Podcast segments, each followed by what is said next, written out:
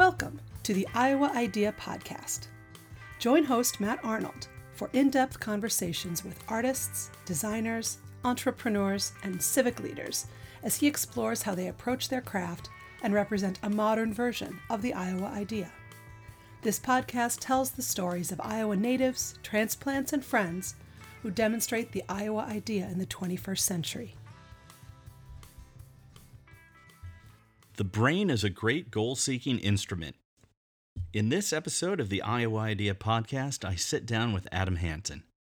Adam is a principal and VP of Behavioral Innovation at Ideas to Go Inc. and a career long innovation leader and student. He is the co author of Outsmart Your Instincts How Behavioral Innovation Approach Drives Your Company Forward. Adam serves client teams' innovation needs across the Fortune 200 in consumer packaged goods, healthcare, and finance. Adam and I talk about innovation, cognitive biases, the importance of models without being slavish to the model, and ways that we might overcome our own biases to improve innovation outcomes. We talk about Adam's journey to innovation and the connection to music and practice. I enjoyed Adam's comment that you have to like something enough to be willing to suck at it. If you're looking for ways to be more innovative, pay special attention to the DREAM acronym that Adam describes in the interview. It was an honor to have Adam join the podcast. I really appreciated Adam's insights and passion for innovation and the importance of replacing bad behavior in organizations with more positive behavior to enable innovation. Thanks to Adam for joining me. I hope you enjoy the episode.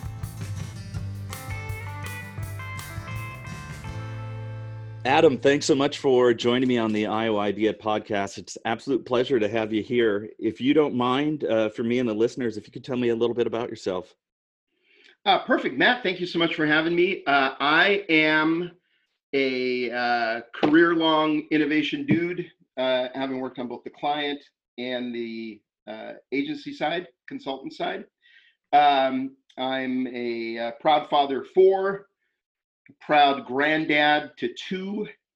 Uh, I'm a uh, musician for the last 44 years, coming up on 45 years, I guess. um, I'm, I, I think if there are you know adjectives to kind of boil down my overall trajectory one would be that i'm i'm almost pathologically curious uh, i uh, i really believe that value is created at you know the intersection of, of, of, really weird intersections and not just the most obvious intersections so i really uh, the, the good news for for me in innovation is there I have yet to find anything that I can't figure out how to exploit and bring into innovation. You know, everything when you have the, that kind of mindset and that approach, everything is a tool. And uh, awesome. Yeah. Thank no, that's great. There and there's so much to dig into and unpack. Uh, so again, thanks for for joining us. So on the innovation side, how did you come to innovation, or how, how you know how did you start a career in innovation? Well, I had I had always been a creative kid. I was a dork. You know, I, I, I, I, didn't really struggle with that self identity. I thought, well, look, this is my ecological niche, and I'm gonna I'm gonna fill it well. You owned um, it. I owned it. Yeah, I'm I'm the uh, you know, and some of it is you know the more you learn, and then you realize maybe you're not uh, quite as special as you you had hoped you'd been. Some of this can be really described well by by some of the birth order uh, literature. I think I'm the last born, but there's a huge gap between me and uh, number three in our family. I came I came from a family of four kids as well, and um, so in some ways I have the characteristics of both lastborns and firstborns because there's such a big gap. So um, you know, I was just I was surrounded by all this material. I was in this environment that, that was designed for people much older than me and uh, but I mean, I didn't know that, and all I knew was, hey, there's this really cool set of books. They're calling it an encyclopedia, whatever. Uh, I'm gonna go. I'm gonna go start tearing into that. So I started reading the encyclopedia, you know, at age four, and I love the fact that I could go, you know, from, uh, you know, gooseberry to goiter, you know. Uh, you know, and just kind of go through it all. And I saw, I didn't feel any particular impulse to uh, specialize. I didn't, I didn't know, it wasn't clear to me why that would be necessarily a good thing. So I just started doing stuff, you know, and uh, it, in, in terms of the, of the arts themselves, I first started off um, with the visual arts and I was, I was uh, weirdly a much better uh, artist, visual artist when I was 11 than I am now because at age 12 I discovered music and then I went all in on that. So, want to unpack a couple things there. Uh, mentioning theater for one, and and you and I have chatted in the past. I don't know if you know I. Uh, I used to help run an independent theater company when I lived in Minneapolis. And oh, awesome! Yeah. When I'm when I'm hearing you talk about music, talk about visual arts, encyclopedia, and a lot of things with innovation to me are uh, it's not having the tool; it's having lots of tools and frameworks to to think about things and it's funny because I use I use theater as metaphor as well in in work, like even prototyping. Like you know, right now we're just doing a read through. Does this even sound Love like like it. a good play? All right, let's think about blocking because especially when you're an independent theater company and you don't have a big building right at your disposal wait somebody was supposed to enter there but the stage is not a real stage so will that happen? So you're not surprised at delivery and i talked about that as as iteration but i think it's so critical having multiple models that you can rely on to jump what do you like from something? Do you do you see like pulling from music pulling from art pulling from biomimicry right? All these different systems absolutely Absolutely. Well, what you what you want to do is, uh, I, I'm, I'm, this quote is coming to me, and I, pour, I paraphrase poorly, but the idea is, uh, the person who can only speak one language isn't free. The person who can speak multiple languages is much freer. You know, uh, because then you can be discerning and you can kind of go, oh, I have an even better tool that I can reach to for the, for this particular situation. You just you just you just have that kind of that amplitude uh, and then hopefully with some wisdom, you know, you don't get into just kind of this uh, kind of goofy show, showy eclecticism that that doesn't really have much coherence to it or right. anything. So you want to, I, I, think, being able to draw from a lot. It's it's. Um, I don't know if you ever saw. it. I think it was um, might have been IDEO who first kind of put up the idea of the T-shaped individual, and so there's this great breadth and and maybe not a whole lot of depth across that breadth but then at least in one area you have one you really drill down deeply in into at least one area. Uh, and i love that concept because it was totally uh, self-validating and a wonderful exercise in confirmation bias.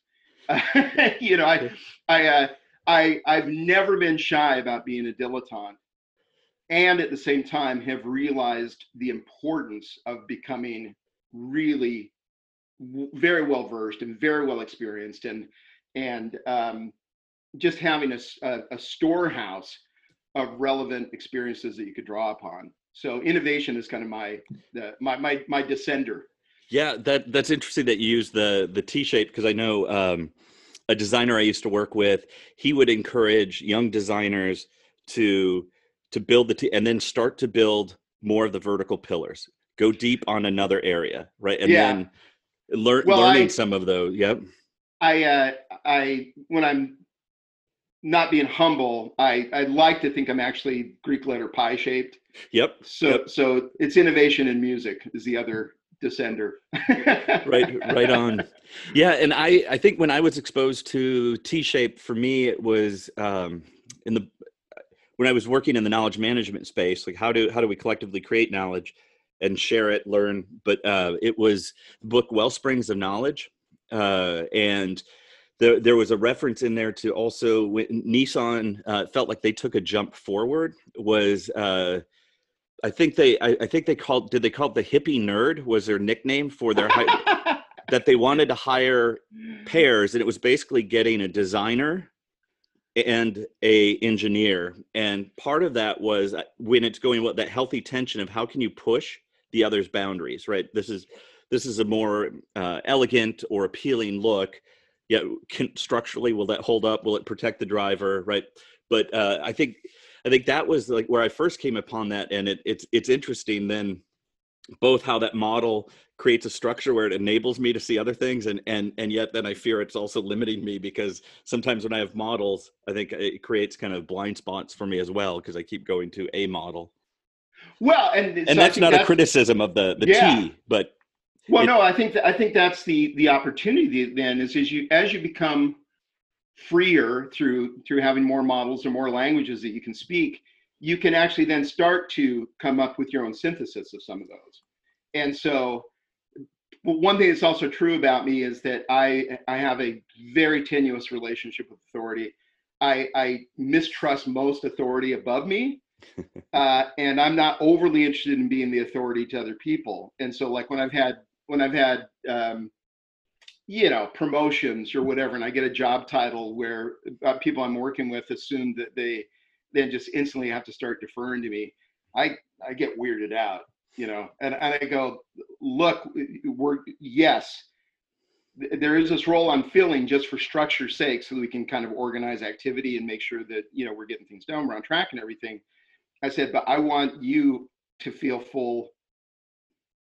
I, I want you to be impassioned about what you're doing. I want you to have your own vision for what we're doing here. Your vision and my vision we have to kind of find enough overlap so we can work together. But but uh, that's kind of getting back to models is i've never felt slavish about uh, am i doing a model right? I mean for me the test of um, the the value of a model is is what i'm the results i'm producing from it and and if i look at a model and i go well hey i like 85% of it i'm i've never felt any compunction about messing around with the remaining 15% yeah, I love it. it that's I, I, use the George Box quote quite a bit that all models are wrong, some are useful. Absolutely, absolutely. We say this all the time with respect to prototypes. Yeah, yeah. absolutely. Yeah. Uh, want to jump in a little bit with uh, uh, music. So you said that's kind of one of your other other pillars. Uh, what instrument or instruments do you play? Uh, my only formal instruction was on trumpet uh, so I started in uh, in we called it junior high back in the day. So yep. in, in, in seventh grade, and um, loved it. Just fell in love immediately. I got that. That may be when I've been the most competitive because we had um, we had playoffs every week to see who's going to be first, second, third, fourth chair, whatever. And I was just like, well, look, I'm going to be first chair as often as as necessary here. Had a really great band teacher it, was the best junior high band in the state year on year on year. And at the end of seventh grade, you actually you actually had to audition, and uh, either got into honor band, self-titled, obviously yeah. enough, uh, or with the kind of the gold and platinum in this scenario. The gold was cadet band, and it was obviously you didn't want to be in cadet band. So I took I took my horn home every night. I practiced every day for at least 30 minutes. On the weekend, I'd make sure I practiced for at least two hours. And son of a gun, if you don't start getting a little bit better. From that, then they asked me if uh, kind of there's kind of a hole in honor band, and so they asked me if I would uh, be willing to take on the tuba. So you're going from the treble clef to the bass clef you're going from an embouchure, this little mouthpiece to, you know, you're flapping your lips. Yeah. uh, and I kind of dug the, and I, I, was really kind of honored that they, they asked me to do that. And they saw something in me that led them to believe that I could take that on and, and then still play tuba at honor band level. So that was really fun. And that was really digging in quickly and getting after it. But then from that, Matt, you know, the, um, within a year and a half of, of all that, uh, a bunch of us then got together. A bunch of friends said, "Hey, let's start a rock band." And of course, I wasn't going to bring trumpet or, or tuba into that, so we all grabbed whatever instrument we had access to. And my family had this old, cheesy old Hohner organ and a massive Leslie speaker rotating, you know, rotating yep. speaker in a cabinet that weighed about 150 pounds. And so I became key, keys guys just because I, you know, I had access to it and so uh, yeah we just got after it and we we what i've learned in in the band in that band in particular it was so great is that you you you just have to you have to love it enough to be willing to suck at it you know and and you just get trend matters so much more than snapshot. It's not how I am right now, but how I am with respect to how I was a, a month ago. And if I can see enough progress, to me, that's that's really what it was all about.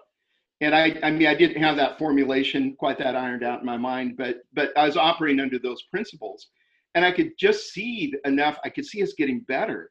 You know, our first practice was in the basement of the Hansen household, and uh, we just we did the central theme to the, the central uh, riff to In-A-Gadda-Da-Vida for about two hours, and that was it. That's all we knew how to do, you know.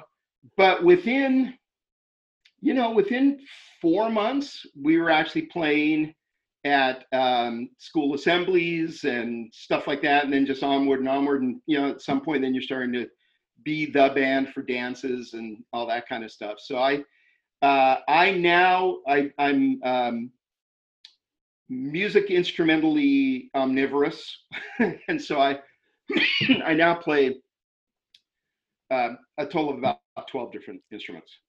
Do you do you have a preference when you're playing playing out on, or is is that part of the excitement of moving to instrument to instrument? Oh, usually in playing most of yeah, by far most of my performing uh, out in public has been on keys. I've done I did one gig on drums. I did one gig on bass. Um, yeah, and I mean my guitar isn't great. It's de- yeah. it, you know it's, it's, decent. I I mean I can play any just kind of root five bar chord hard rock thing that you know you can you can throw at me. I can do some basic solos and everything. I mean, it, it doesn't hurt to listen to it, but I'm, I'm certainly not a, a, virtuoso with it. Right. But uh, yeah, keys keys are by far my my main axe. And I still I was just at the piano last night for you know a good hour. It's just it's so therapeutic to me. And my wife has been wise to um, say, "Hey, you haven't played for about a week, and you're really getting cranky. Is there some kind of connection there?" You know. so she's she's always been very encouraging, and it's it's been wonderful and then all of our kids love music. Three of our four kids are actually musical and, and pretty good musicians themselves. And so it's just been it's been great to to see that move on. That's awesome. Uh, nothing to do with innovation here, but my curiosity, the the Leslie uh, speaker, is that still around? Do you still have it? Oh no, man, that's a really good question. What? No, the answer is no. But now I'm wondering, what did we do with that?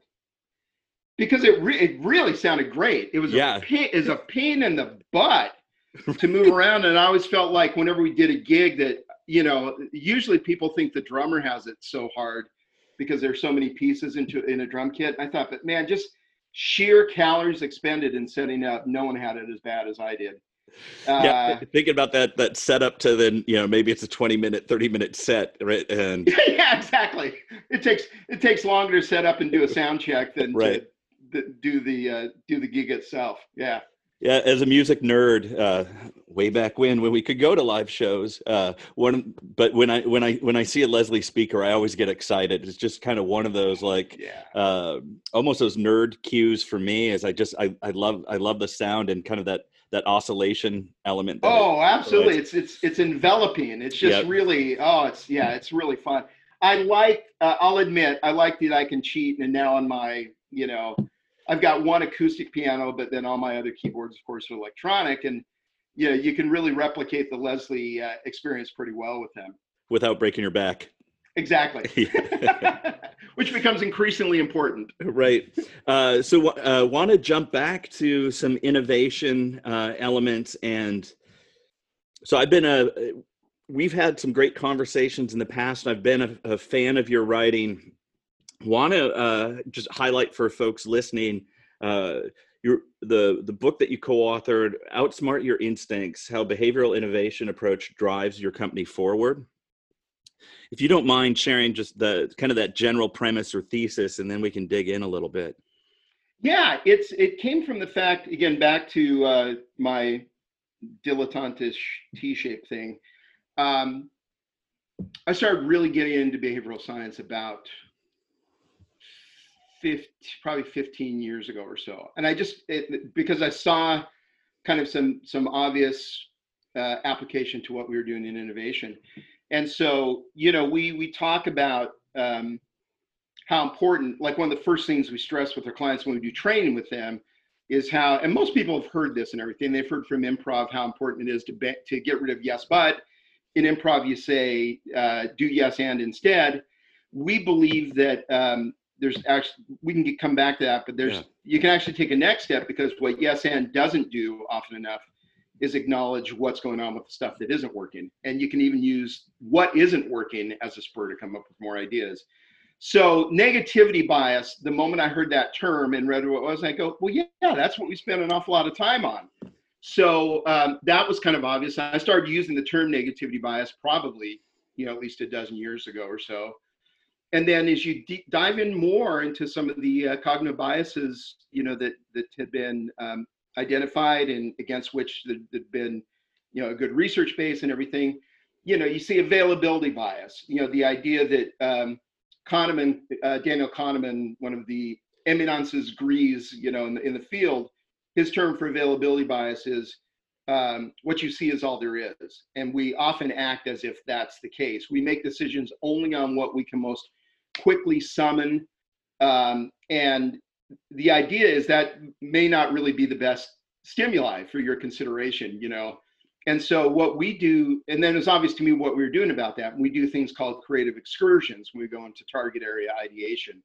Uh, the idea is let's go away from the topic for a moment and find something very different. And it can be along degrees of of um, of, of, how analogous it is.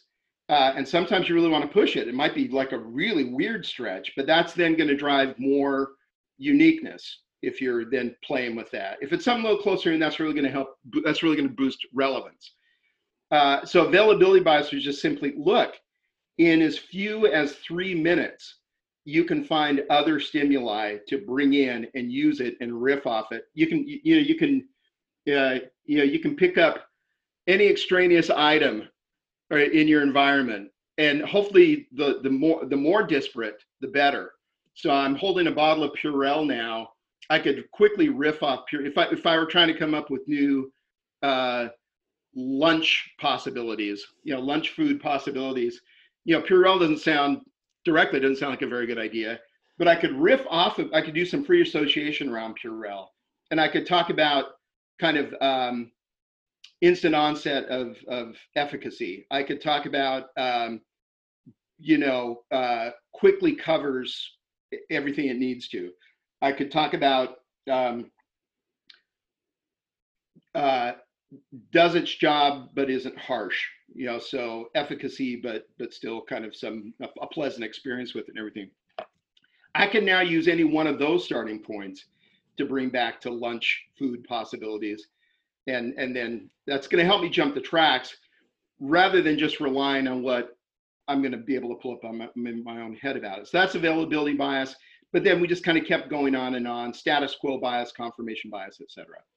Yeah, man, there's so many different paths I'd like to take there. Uh, so, so one one I want to talk about too is is also that free association with another object because I think it's so it it's like a it it's like a stretching exercise too for the brain right for and, and, for the people in the room. And i know on sometimes even for for my teams and me i it it seems weird but i'll make people sit in different seats too just so we're not we're not viewing the room the same way every time and you know just even ch- changing your perspective on how that can even help. Absolutely. Well and you know habituation and automaticity are the killers right and there's a reason why our cognition evolved to you know feature both of those and use them well. Much of what we do comes from automaticity. I mean almost you think of everything you do during the day. Uh, decision making. So most of the decisions we make are so small and automatic that we don't even register them as decisions. And that's a that's great to do. So this isn't this isn't saying that system one thinking, fast thinking, as Kahneman called it, you know, kind yeah. of the emotional, reactive. That's not bad. It and, and system two being the opposite, much more deliberate, much more focused, much more cognitively expensive and tiring. Um, you just want to you want to be able to discern when it'd be helpful to make you know make the effort to go into uh, into the cognitively expensive system two type thinking. Uh, but then also, yeah, get, even yeah, if you can get even smarter at both, I, th- I think that's really great. Thanks. Um, wanted to one of one of the uh, items you talk about kind of related to bias and and I feel kind of, uh, adjacent to kind of improv and I do want to jump into improv a little bit more but the idea of forness yeah. Do you mind do you mind talking a little bit about that and the power yeah absolutely yeah thank you so this it stems from the same idea about getting rid of of yes but and so uh you know got, got this, got ban the yes but what we know that from psych- psychology is if you want to make change, you don't ban behavior, you replace behavior. And so what we say is uh, what you really want to do is you want to use any idea, you want to exploit it. You want to just get mercenary with ideas. You want to use everything you can in an idea, including the facets of it that may not be all that great, that you really don't like, you know, because that's that's information. That's telling you something. Right. So what we ask you to do first is go to what you're for in, a, in an idea. What is good about it? What you like about it? What's cool about it? Potential benefit, you know, and and then importantly, what's the potential that you start to see if you'll play with that idea some more? Uh, and then on the other side, it's not what it's not what you're for, and then what you're against, but it's what you're for, and then on the other side is what you wish for. And so that's forness because you're yep. saying for, for and wish for. And so take now the things that aren't working for you and don't don't just comment on I don't like that, but take prime your mind with sentence stems like I wish for, I wish to, how might we, what if we, and now you're even using the deficiencies in the idea um, to come up with more thought, not to shut down thought, because our react our, our reactivity when we're just again kind of in this system one automaticity is we'll just go straight to what isn't working in an idea. And you see it all the time. And we can't avoid that. I mean, that we come by that honestly. But just because that's our impulse doesn't mean that we have to stay with that, you know. Right. And so forcing yourself to go first to what you're for. Then when you come to what isn't working as well, and you have these sentence stems, I wish to, I wish for, how might we, what if we, etc. Now, because you first went to what you're for, your brain is actually in a much more resourceful state to take on the other side of it. And now you can generate maybe as many ideas out of the wish for side as you did on the for side, you know, because it's it's really you you wish for something because you have intuitions that values aren't being addressed or that there's just additional opportunity that we're not paying enough attention to. So yeah, great. Go Thank go with go with that impulse. Yeah and i feel i feel that is like you know strong, you had mentioned improv strongly related to improv and i've yeah. uh, uh, i actually uh, have design teams do improv exercises periodically and and warm-ups and uh, you know we do talk about yes and uh, one of the ones though that kind of stealing from disney my understanding is disney creative team some early imagineers was yes if um, and oh, that's cool. And that frame was so that they could uh, also express their concern. And yeah, yeah, and, very much. Yeah, and the model I heard was it was basically Dis- Disneyland, original Disneyland.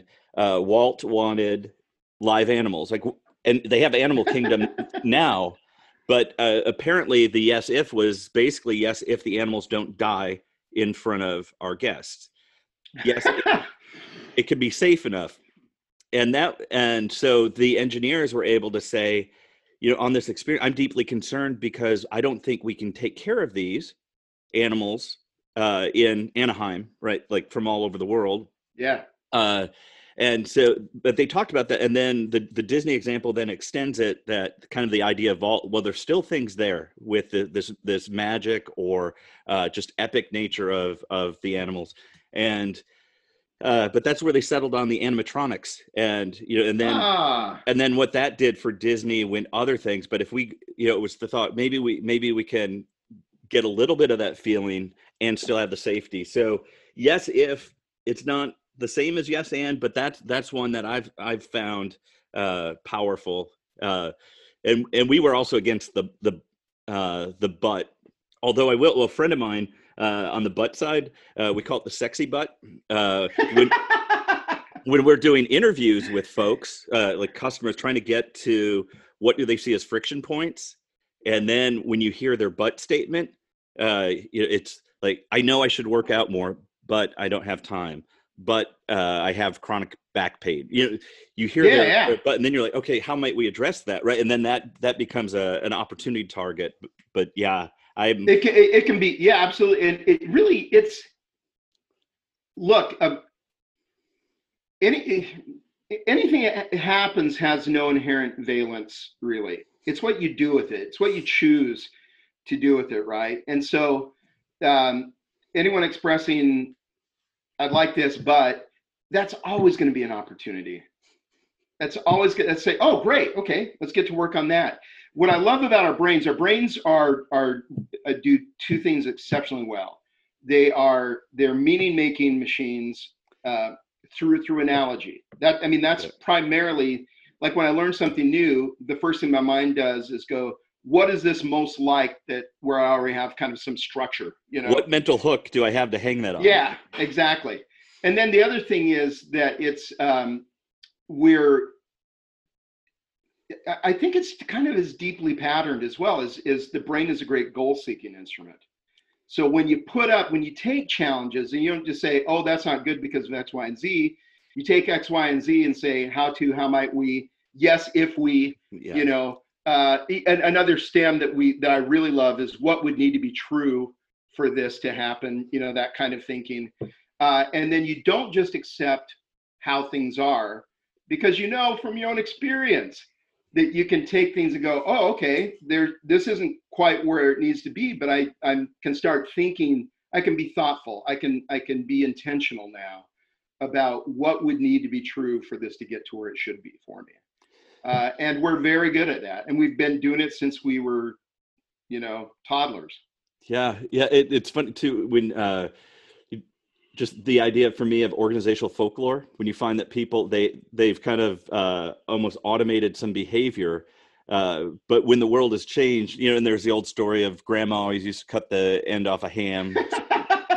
But when you ask grandma why did she do that, well, it was because I never had a pan big enough. So to right, somebody thought it it, it helped the cooking, and uh, so sometimes in organizations too, just poking at like, do you know why you do that? And a lot of times things were done because there might have been a technical constraint at the time, and if that's been alleviated, you know, now what might we do if and but it's that that behavior because that that kind of system two thing it is exhausting. It can be exhausting for folks and it's like a muscle right? It it, it gets really exhaust- is. if you don't work out you're going to get exhausted faster right? But uh, absolutely. when they're well just and the, the Go ahead, example the example we use for that is is um, you know it, we assume most of our clients when we're doing training have been uh, at some point in their life did driver's ed and you remember what that first experience was pulling onto a freeway. You know you first started off just kind of going around town and very Yeah. quiet streets where there wasn't any traffic or anything.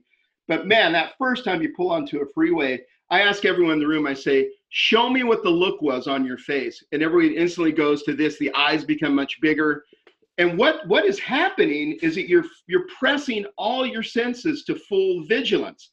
Like you are just like you're on total alert and that's why 15 minutes uh, 15 minutes the first time in driver's ed on the freeway is absolutely exhausting and it's you know you don't really understand that until you do something like that you know back when i was learning piano i remember this one song we were trying to prep and there was this ridiculous little eight bar eight measure sequence that on tape because this is the old day and i have a Yeah. boombox on top of the piano and everything uh, eight measures I, I it, it could not have been more than 20 seconds. Uh, i would just play it do what i could re- rewind play again. It took me two hours to learn that eight measure sequence. Uh, and now i mean i just look the, the my musical talents are essentially brute force applied over 44 years you know? And and so now if i hear a song once and i'm i'm i'm thinking oh i want to play this. I i have to pay attention to it certainly but if i hear it once i can probably get pretty close to pulling it off if i sit down and usually i can have it down probably within about 10 minutes. Uh, but that's that's it. It's going from real effort real effort to more more automation more automation more automation. And so, with the driving example, we've all had the experience of driving sometimes for over a half hour and going, "Hey, where was I?" Like I, I wasn't even eh, right. Eh, I wasn't paying attention, and yet I wasn't imperiled because of that. I mean, I was still doing everything I needed to and everything. All those behaviors, eh, everything I need to needed to do to to get where I need to go safely, has been automated. You know, and so it, it's not tiring anymore. Yeah, that it's it's funny, um, and I can't remember where where I heard this example, but it it it feels true to me. Kind of related to that is when you're doing business travel, right, and you're out of your house, just how fatiguing the first few hours of the day are because you're waking up in a hotel, right? Your toothbrush is in a different place. Yeah. Do I have coffee available to me? My routine, my routine has been broken, and then I may have to get in a rental car, and now I have to figure out like where where do all these buttons work you know versus my car yeah. and the amount of mental energy you're expending there versus like when you're in part of your daily routine where i don't have to i don't have to exhaust any energy on knowing where my bathroom is at home my toothbrush etc and and we don't we don't sufficiently account for all that and and so one of the things that's been interesting about adapting to you know business during covid is uh, we instantly went into all online projects and, and it was great. But what was weird to me, and now looking back on it, it should have been pretty obvious what was going on. But like, why was I so exhausted doing these day long sessions on Zoom when usually if I had to go in person to our office, I had to get up at 5:30. I wanted to leave the house by 6:15 so that I didn't, you know, get the worst of traffic uh, I could get in there, I could get everything set up. I felt great when clients and our creative consumers came in. I was ready to rock, all that good stuff. You know, here I could sleep at least an extra hour, if not hour and a half. You know, I'm here at home. My commute is 45 steps, you know, and yet by the end of the day, I was just absolutely drained. And I, that that was really interesting to me. So I went to work on trying to figure out what's going there. And it's precisely that. I'd been um, we've been so ripped from our base of habit and and comfort and and all those even non-conscious hacks that we had developed you know that would would would even be hard to identify because they were done at really at the non-conscious level. And uh, so yeah that's what's going on. So it makes me wonder if we keep at this for a while. I'm imagining I won't be as tired at the end of the day. I, right. I, I, will become much more habituated. There is the other thing, though, that I heard, just kind of a nerd note the distance that we see from each other. Um, usually throughout our history, that's been either, hey, we're about, we're going to, we're two, two options for us right now. We're, we're going to make out or we're going to fight. and so there is still this kind of like that you know there's still that kind of that design affordance right? Right. you know, of of, of th- that's what we're used to. That's what that kind of distance... this proximity is feeling a little bit weird like i have to navigate that. Yeah.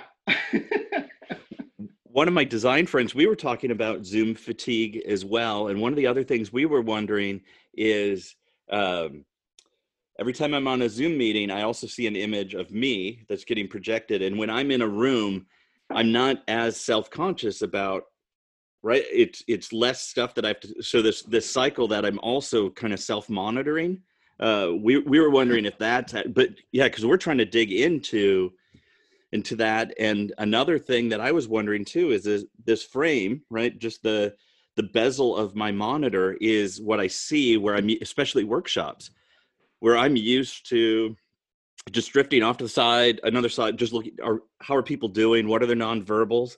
Yeah. uh and especially like kind of stereotypical workshop environment you know when when something seems a little bit challenging ju- uh, jumping on a whiteboard jumping up to the post-it sheets just drawing another picture to see if it helps and then in zoom wait i got to take my turn all right is it is it okay if i share my screen oh wait i don't have sharing privilege can somebody give me sharing privileges all of these extra steps to get an Absolutely. idea out where like in, in your traditional workshop environment let me just hop up with a marker boop boop boop Oh yeah, that's it. Absolutely.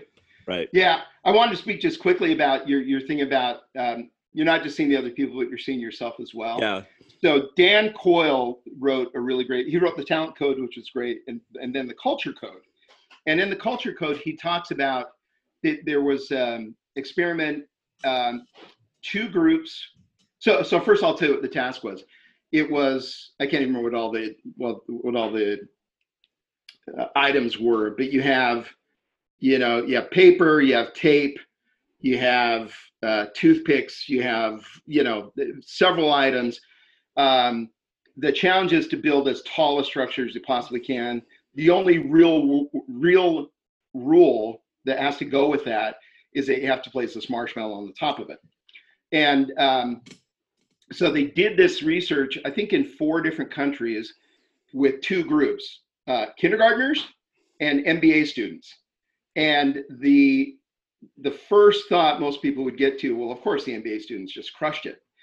They actually videotaped everything so they could see the interaction in the group and everything as well. What turned out in every country is the kindergartners kicked the MBA's students' butts. And what the, the main reason was the MBA students were losing so much energy to status management. And it's like, am, how am I being thought of? How am I being seen? Am I, you know, am I, am I, am I, am I? Whereas the kindergartners would just jump in there and they'd get shoulder to shoulder and they'd just start trying stuff and they, they really weren't all that concerned with how they looked to their peers.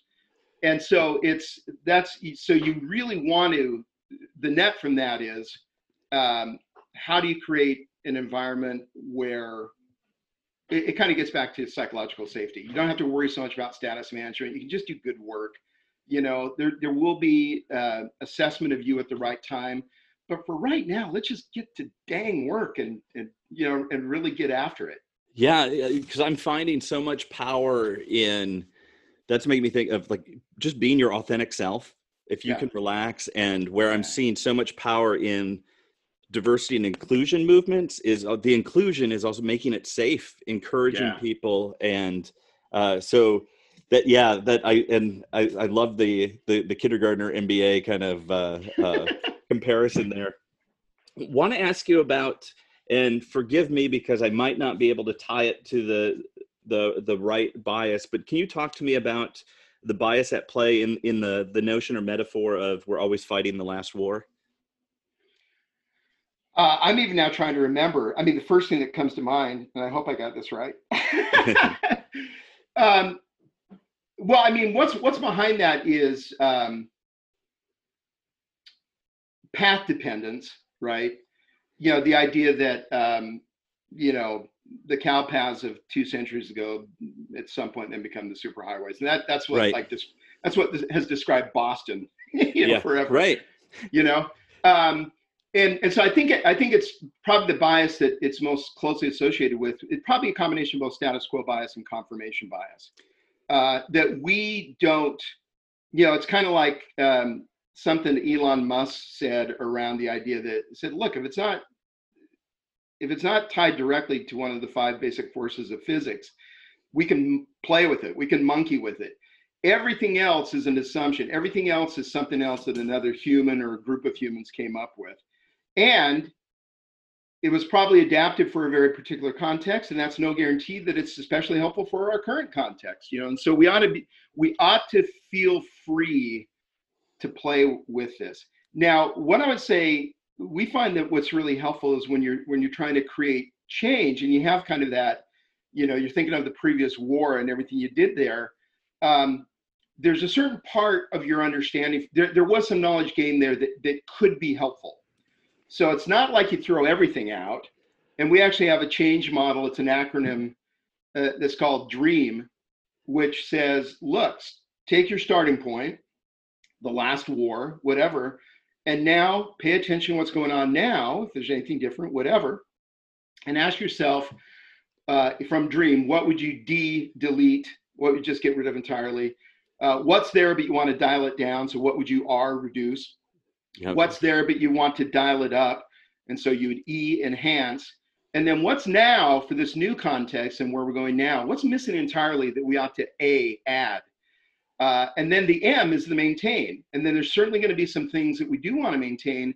We still feel are going to be relevant. We still want to at least get them on the checklist, you know, at least kind of say, okay, what do we need to do about this, if anything? Uh, and so change doesn't always have to be wholesale, and, and effective change rarely is. Um, effective change is focusing on those facets of the experience that have lost relevance, that that um, have just never had to be thought of in this new way because we we never had that context. We didn't have those environmental factors, whatever that right. was. Yeah, because I I'm a big you know big fan of trying to help clients to understand context matters, and oh, so absolutely. it's one it's one of the thing one of my criticisms of sometimes when when there's case study examples and then somebody thinks that case is that that's the way you go. And I'm, it was that was for a particular context and we still don't quite know the exact frame that was set for for that right? Uh and and the the, the war example though that i i wanted to just because for me I, I love the i love the example but the maginot line in yeah and right it was france's reaction to germany from world war one and they didn't want to get rolled over on that the, the border and they build and spend a lot of money on this huge infrastructure and part of what I love as well, France has borders, so they they can't encircle Germany, right? And so, but but then the the context between World War One, World War Two is the like quick changes in Air Force, right? So, yeah. so a ground. Oh yeah, ab- absolutely. Yeah. The so so what comes to mind here is, um, you know, uh, Joe Henrich did a really great book on he, the question he had in his mind is what when it comes right down to it, what is it that separates us from other animals? name of the book is The Secret of Our Success, and yes, of course, it makes you think of a bad Michael J. Fox movie from the '80s. uh, but he cited a study that uh, was done in Germany, of course, uh, where they took uh, a, chip, a chimpanzee, an orangutan, and a two-year-old human toddler and they tested them on four different types of intelligences. See if I can get them right: quantitative, uh, spatial, causal, and social intelligence. And the toddler and the chimp were right there together on quantitative, causal, and spatial. The orangutan not too far behind. And again, this is a two-year-old. Yeah. So yeah. you know, it, it, makes it so you can actually get something that's fairly close, actually uh, com- comparable. Uh, but then where the even the two-year-old human just burst out of the out of the scene was on social intelligence, and so uh, he, um, Joe Henrich goes on to kind of flesh this out and, and shows that social intelligence, or another term for that, really is culture, is our superpower, and part of that is so the studies have shown that even um, pre-verbal, pre-crawling six-month-olds can learn from each other. Isn't that crazy? I mean, is that that's and and and what the the the what's happening there really is is kind of it's blind copying. And so you want to you understand that's our blind copying is our default mode. Now I'm tying this back. This is my yeah going around the Cape of Good Hope to go up to Tahiti to get the breadfruit on the uh, on the on the on, on the case study example. Yeah. And so blind copying on case studies is not the point you you want to see okay it informs you it gives you some sense of how it went this one way under those conditions and everything but what you want to i think approach more examples uh, as would be as articles of experimentation not doctrine and so the more and more we can give people these articles of experimentation hey here it, it's you know you can think of maybe it's along the lines of heuristics it's it kind of goes in that direction it, it's going to help you. It's going to explain 70% of what's going on. It's going to explain maybe at best 80% of what's going on. So you, you know, it'd probably be wise to at least play with it and learn from it and see what you can do with it. But you need not follow it 100% because right. it's not it's not going to be adaptive because there are enough things that are different that you must account for because context matters. Yeah. Yep. Yeah. The uh, the uh, the notion uh, one one thing I wanted to pick er, from early in our conversation was uh, when when we were talking about also almost cognitive or or blind spots that we might have, and I don't know if you're familiar with uh, Kenneth Burke. He was a philosopher, and so he was I was exposed to him from the community. Oh, I might have. Yeah, and I think a was lot of liberal. Was he a Brit? Was he a Brit? I believe he was American. Uh, oh, okay. And I he, talk, of a different guy. he talks yeah. about like a, a dramatistic cycle about how we we are in a generally we start in a, a, perfect state but then there's pollution and the the way that humans respond to that pollution is either by uh, kind of uh, uh, punishing ourselves or kind of excuse making and then that purifies. It's this like purification cycle. But one of one of the big things i took away from from his work is basically we see the world through terministic or linguistic screens. And oh, if wow. we don't have a word for it it doesn't exist. So thinking about the metaphors and how you can extend and for me i was thinking like as a kid i had eight crayola colors right? And then then my friend who who you know his his parents spent more money on their school supplies. He had a box of 32 crayons holy crap. And then i'm like blue green. There's a color between blue and green. And then there was green blue. And then it's okay so right but you start it's like so then like even the way you might describe colors becomes richer and more specific. But it, i've always found that like if you don't have words for it it's really hard to see.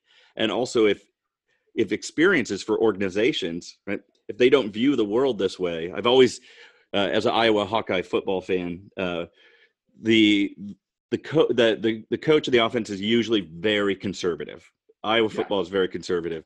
And sometimes I think when a trick play is pulled, especially like a fake punt against Iowa, I think a lot of it they never practice it because they don't they don't do a lot of fake plays. And so how do they even watch for a fake punt? They've never seen it and the team yeah, is usually caught off guard by it. Absolutely. And so it, it, it comes it comes to mind that um, you know how you think about black swans how, how you think about just that the totally stochastic stuff that could happen it's it makes me think of how you know in any good financial portfolio you're going to have a chunk that's very safe may or may not be municipal bonds whatever but you want to have at least part of your portfolio in that you're not going to get a great return but it's not going to go away either hopefully um, right. but then you move on you have you know most of your investments should probably be kind of in the middle which are a little riskier, but with the with the real expectation of a greater return. And then you ought to have anywhere from five to ten percent of your investments in truly out there stuff, because who knows? And the fact is, it's kind of like how venture capitalists think about um, where they'll invest. They only need to have one out of every ten things they invest in hit. Right. And that's our that's our expectations. And so what it allows is kind of this freedom and and again experimentation and trying things and still you have to you have to make sure that the uh, what's going on there is you know it's, it's smart it's responsible and everything but you're deliberately taking on more risk and the the thing that that occurred to me and part of this is you know all advice is autobiography right? You know and so right right i i i, uh, I interned at at uh, this this little company called kodak uh, back in the the late uh, pleistocene era. And uh, you know this was the summer of 88 okay so you can do the math. You can start to land on how how ancient i am. Yeah.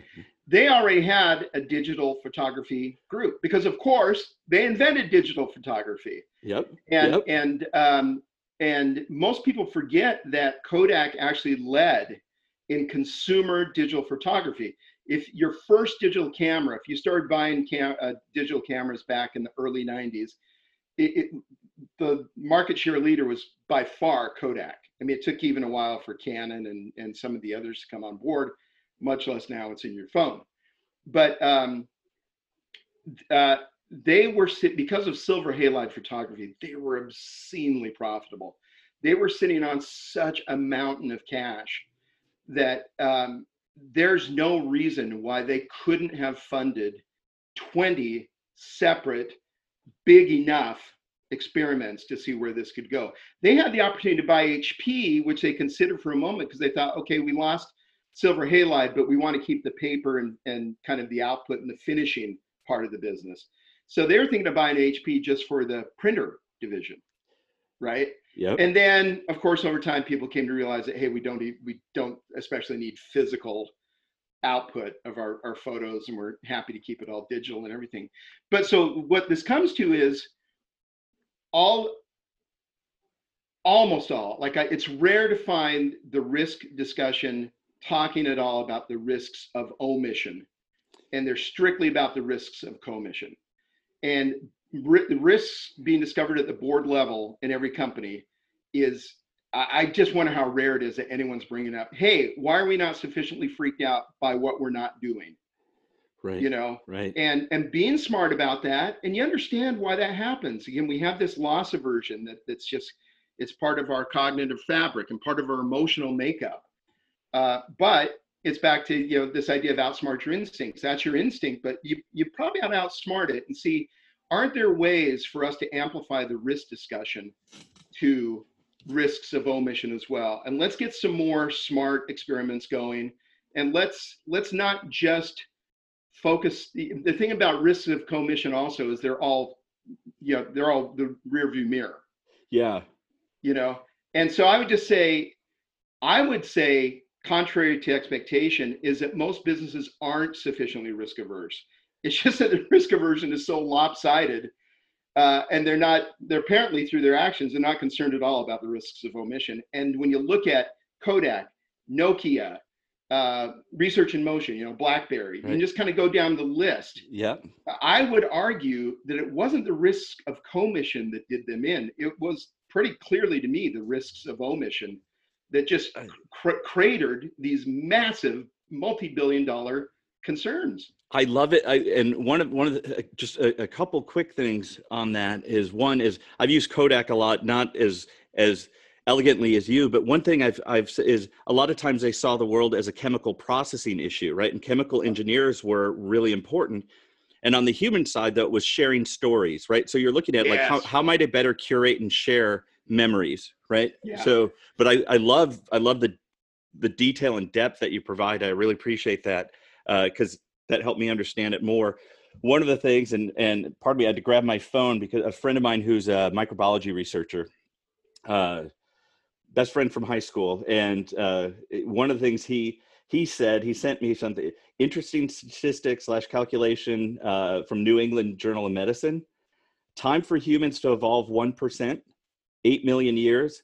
Time for an RNA virus to evolve one percent, two to three days. Ah, well, so what's what's the rule of evolution? It's not the strongest or the fastest.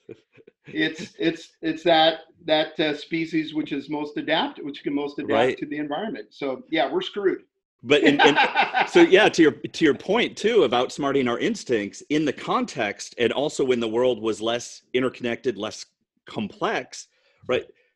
the humans did a great job of adapting and the brain designed to i'm not going to get eaten by that tiger or i'm going to i'm going to go over here where the weather might be more hospitable or if i can't i'm going to figure out ways right but then then when things change faster than we can't like how how do we uh, you know like you said outsmart our instincts so yeah and and as, as you're talking about this and what's what we can do what we have at our disposal is our is our innovative capability in our thinking. And and um, we've shown certainly, as far as we can understand, better than any other species, that um, our thought process actually can affect physical structures, meaning just even the vision to build something, but also right. like I like um, neuroplasticity can be driven by attention by thought by focused you know like directing what you're doing neuroplasticity if i if i choose to meditate and i and i i become just enough disciplined you know all these fleeting thoughts are going to come up at sometimes but i can become better and better and just going okay that's great let's come back in yep. you know and they're actually then fmri uh, structural changes you know and so it's it's uh that's i think that's absolutely wonderful uh, a thought from uh, integral theory, one of the the sayings that I, I really enjoyed in my study of that is, you know, the higher that we climb, the more the ladder sways. And so uh, you you want to yes, we there is more at risk now because we couldn't have even been in the position to suffer from those risks before. But you're making the bet that whatever kind of progress you're making upward more than compensates for that but the idea that progress is just this uh, you know uh, unimpeded straight line is just it's clearly bs you yeah. know we we yeah. but hopefully with that we we pick up uh, a bigger toolkit we become even better you know um, all the uh, you're familiar with the you know kind of the Thomas Malthus, the Malthusian specter, and that you know population grows geometrically and and agricultural production just goes linearly. Therefore, everyone's you know we're going to die. Uh, most of us are going to die from hunger within yeah. X years. And then of course, what that didn't account for is human ingenuity and breakthroughs right. and and so yeah, you you you figure out a way of getting past that specter. Uh, one one last uh, comment I have, like some of our overlapping areas of, of design and innovation. But are you familiar with uh, Damien Newman's design squiggle? I am. Uh, well, I can imagine what it is, but tell me. No, I'm not. Yeah. So the the folklore on it, uh, it, you know, it might be apocryphal, but it was uh, uh, uh, Newman. His firm was getting engaged to submit a proposal for design, but you had to lay out your design process so he he he draws this just squiggly line and where it looks like you know, if you go left to right you're going back it's going to be frustrating it eventually becomes this straight line and yes. when you when you zoom out you can see like a funneling pattern but Abs- like, absolutely but when you're in it it feel it can be frustrating so i love to overlay that uh, on project plans when i'm presenting to clients and and it's going to feel like you know, did we understand the problem? Are we going to have to backtrack? Are we going this way, that way for a while? But when you zoom out, it feels a little bit more safe. But and that's absolutely right. And I, I, I like to think about that as, um, it's for me. It gets back to curiosity, and it's about asking questions. And I asked this question, and in answering it, if you, you kind of use the metaphor of kind of, you know, uh, distance advancement or you know, kind of physical advancement along a vector so I answer that. So now I'm here. But because I'm here now, I have a different vista. And so right, now, right. now I have a new set of questions that couldn't have occurred to me earlier because they, they just weren't available to me. Yeah. You know? And so with that, yes, we have to account for that. And if, if the design process were just this, you know, this plumbed, you know, line uh, that's not all that interesting and that's right. not and and and and then that's just like such an algorithm that um, there would be no reason to choose one group or another over another to do that work that's a great point thank you adam it's been an absolute pleasure having you on thanks so much for taking the time and sharing your perspective and gifts i i just loved the conversation so thank you for for joining me Matt, thank you so much. We all need more rich, generative conversations, man. Life is too short. More. Awesome. Have a fantastic day, my friend. Thanks so much, Matt. Take care.